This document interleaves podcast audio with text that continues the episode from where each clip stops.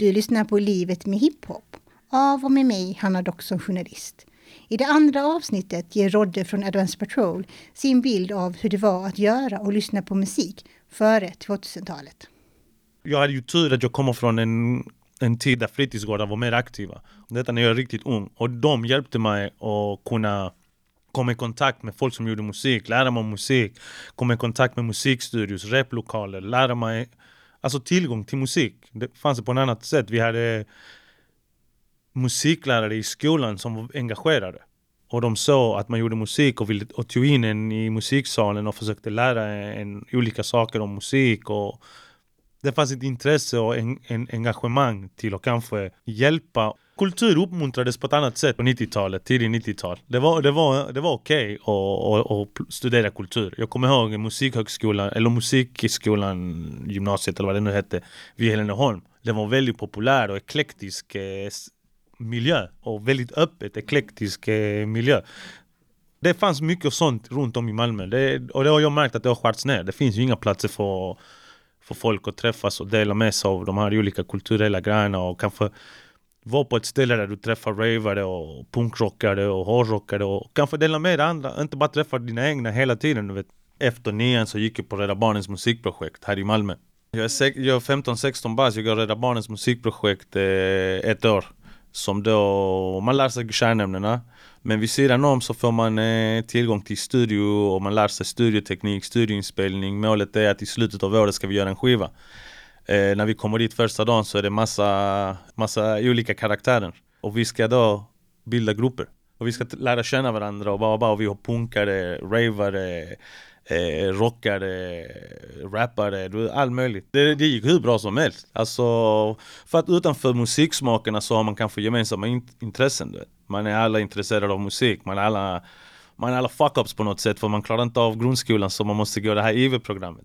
Alla är redan doppat tårna i musikbranschen, den här dekadenta livsstilen. Så det är mycket gemenskap man har förutom musiksmakerna. Ja, du kan få digga punk och rock, och, men du lyssnar också på Wu-Tang. Och ja, jag älskar Wu-Tang, men jag lyssnar också på du vet, Led Zeppelin och Black Sabbath. Så att det finns absolut mer gemenskap än eh, annorlunda. Sen när det kom till musikgrupperna, konstellationerna, absolut, man drogs mer till de egna. Jag träffade, där träffade jag Radecki och jag träffade Babak och Firas. Och vi var ju mer urbansk. Vi diggade rap, R&B, soul och såna här grejer. Så att det är afroamerikansk musik. Det var ju mycket det som svart musik som, som vi var inne på. Så ja, vi gör den skivan året där, eh, bildar en grupp. Eh, jag och två av de här snubbarna, vi fortsätter efter skolans eh, över. Vi, vi gör någon video, vi gör lite shows och lite demos. Jag tycker det är intressant att skapa en bild också hur man såg musik på vår tid, höll jag på att säga, för jag är ändå fem år yngre än dig. Vad minns du? Tillgång till musik 96 är ju helt annorlunda. Det är ju bara MTV. Det kan vara början, tidiga eh, skeden av Satte-TV och det fanns andra musikprogram i svensk TV som... Men MTV var ju den stora globala grejen. Och, där, eh, och det, det är tillbaka till det därför det var så lätt för oss att umgås fast vi hade olika musikstilar och sånt för att när du kommer från en MTV-generation där den enda kanalen för dig musik är MTV du lär dig uppskatta annan musik så att du växer upp med Madonna, Cyndi Lauper, Tom Waits. Så olika videos avslöste varandra för de som inte var med? Ja exakt, detta är musikvideo, det är på TV. För alla som inte förstår, detta är på Dumburken som det hette på den tiden. En stor tjock TV. Och där satt man i timmar? I timmar, i timmar. Och du vet, du hade tvn på du vet och sen så var ju mycket latinamerikansk media och musik där också du vet. De fanns ju sina versioner, vi hade ju eh, parabolantenn på den tiden så vi hade ju tillgång till latinamerikansk tv i tidig skede. Så att eh, man växer upp med mycket av det. Och man såg mycket musikvideos och musik därifrån. Så genre, musiksmaken och det man är uppväxt med musikmässigt, det är allt möjligt. Alltså min mamma älskar allt från eh, du vet, eh, romantisk latinamerikansk musik till eh, Creedence. Farsan diggar allt från Beatles till Queen till eh, latinamerikansk pop. Och jag är likadan. Min grej är ju rap och hiphop men jag gillar all sorts eh, musik. Är det bra, låter det bra så I like it. Det är roligt för att man, när man går och köper CD-skivor 96, 97 då går du till musikaffären. Johan säger det här på Lilla Torget eller du går till eh, Triangeln eller Musik och konst eller Musik och rock, Folk och rock heter det också. Och så vidare. Funk Records, vi, nu, nu heter det Impala men på gamla Impala-lokaler fanns en skivaffär som var mer urban och urbaniserad. Så du går till de här ställena du väljer två, tre skivor du diggar, du dömer mycket av eh, omslag. Förutom att du vet redan namnen kanske. Men när du inte vet, du, du tittar, okej okay, med detta? Du läser mycket. Du öppnar CD-skivan och det finns en liten booklet och i bookleten står det vem som skrev låtarna, vem som producerade, vilken studio det gjordes, vilken stad det gjordes, ingenjörerna, vilken bolag och allting. Du memoriserar allt detta här du vet, för du läser och kollar, ah okej okay, den här studion, kommer ihåg den här studion från den här skivan, okej okay, de kanske är någonting som är värt att lyssna på. Man hängde i musikaffär, absolut, och du, du tog fram till, ka till kassen efter du valt kanske en tre skivor som du är sugen på, så du jag vill lyssna på de här. Så fick, så fick du en liten stund, du, fick, du kanske inte fick lyssna på hela skivan Men du fick det kanske en 10-15 minuter och du bläddrade igenom skivorna så, fastnade kanske på någon låt och och man gjorde ju absolut det när man inte hade så mycket att göra, man var 16-15 bara ja men dra en runda i stan, och lyssna på musik Så stack man till någon Så man köpte ju exakt en skiva, en CD-skiva i månaden, kanske en vinylskiva om man diggade riktigt mycket, försökte samla på vinyl det fanns en, eh, en kanal, JMTV Raps Som var stort, onsdagar och det var ju number one outlet för hiphopmusik Där du kunde se amerikansk rap som du inte hörde någon annanstans i... Och sen det klassiska, eh, kompisars storasyskon Eh, som åkte och reste till eh, stora landet över Atlanten och kom tillbaks med t-shirts, hoodies.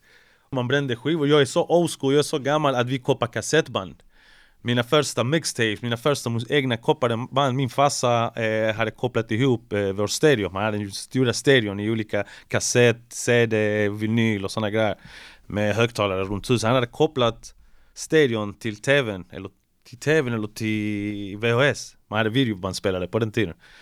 Redan 89, mellan 89 till 95 så kan man höra i mitt hus surround system. För att han hade kopplat du vet, så tvn så, till, till, till högtalarna du vet. Ja, yeah, så jag hade det. Så vi spelade in, jag spelade in eh, MTV Raps på kassettband, VHS-band. Det fanns en format som hette long play. Så tre timmar kunde bli sex, åtta timmar. Så man spelade, jag spelade in eh, MTV Raps på detta varje onsdag. Så du sitter där med knappen, den börjar, du trycker. Kommer reklam, du trycker. Så måste du stå och vänta. Okej, okay, reklamen är slut nu, du trycker. Så du gör din egen tape. Sen har du det på VHS. Och från VHS spelar du sen över det till TDK, kassettband. Så går du runt med din Sony Walkman eller någon annan kassettbandspelare. Och detta är så dålig kvalitet så att, alltså detta är bara gamla gubbar som kommer förstå, gamla gummor kommer förstå. Du har så dålig kvalitet, det enda du hör är bara och i bakgrunden hör du då din musik. Så att, ja, yeah. så att när folk klagar idag, du vet, de, mina min syrras ungar och såna grejer när de klagar och så ah men tvn är för liten och man kan inte se så bra på tvn. Så de har kollat på en 50-tums eh, megapixlad tv.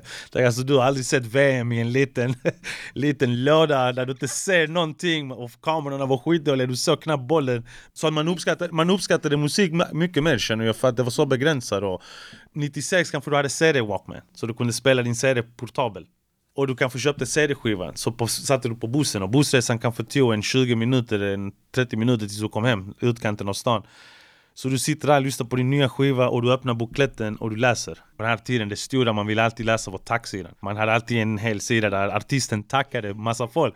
Och jag kommer aldrig glömma när vi gör AP-skivan, vi ska göra vår tacklista.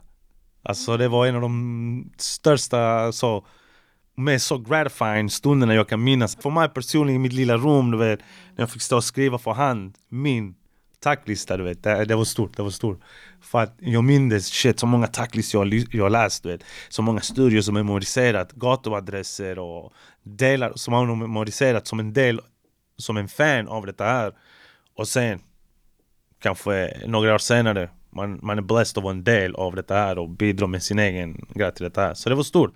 Men man uppskattade musik på ett helt annat sätt för det var begränsat. Det kostade ju ändå 130 kronor. 149. 149 på den tiden var mer än 149 idag. Även om 149 idag inte värt någonting.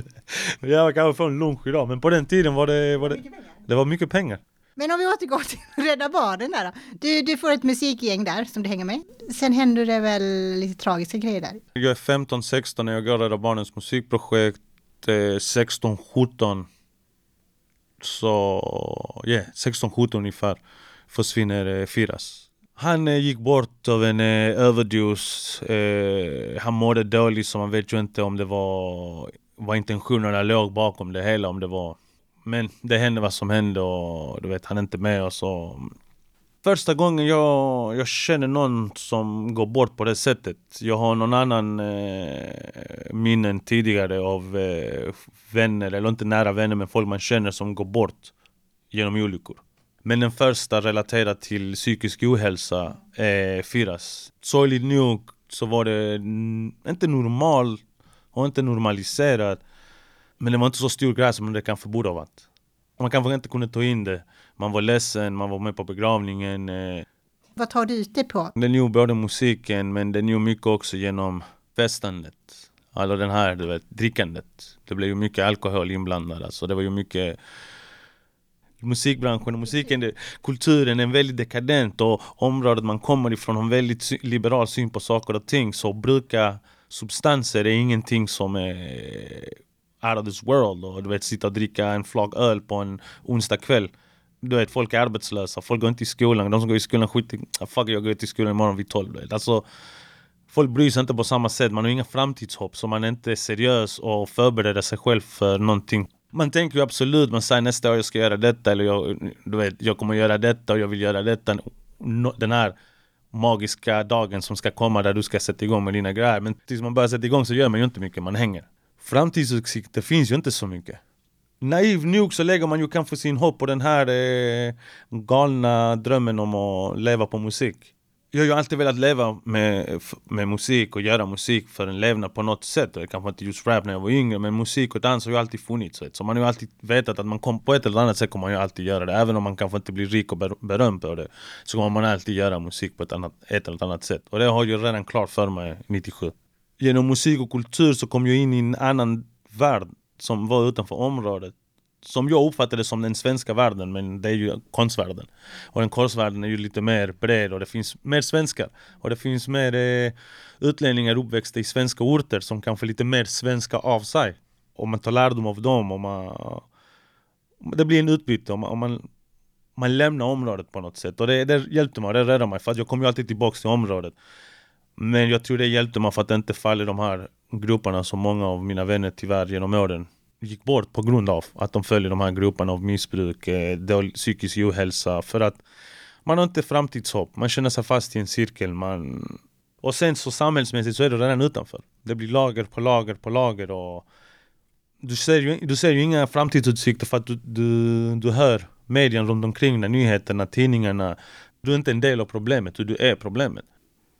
Du har lyssnat på Livet med hiphop. I nästa del handlar det om hur Advance Patrol växer fram och blir en grupp. Producent är jag, Hanna Doxon.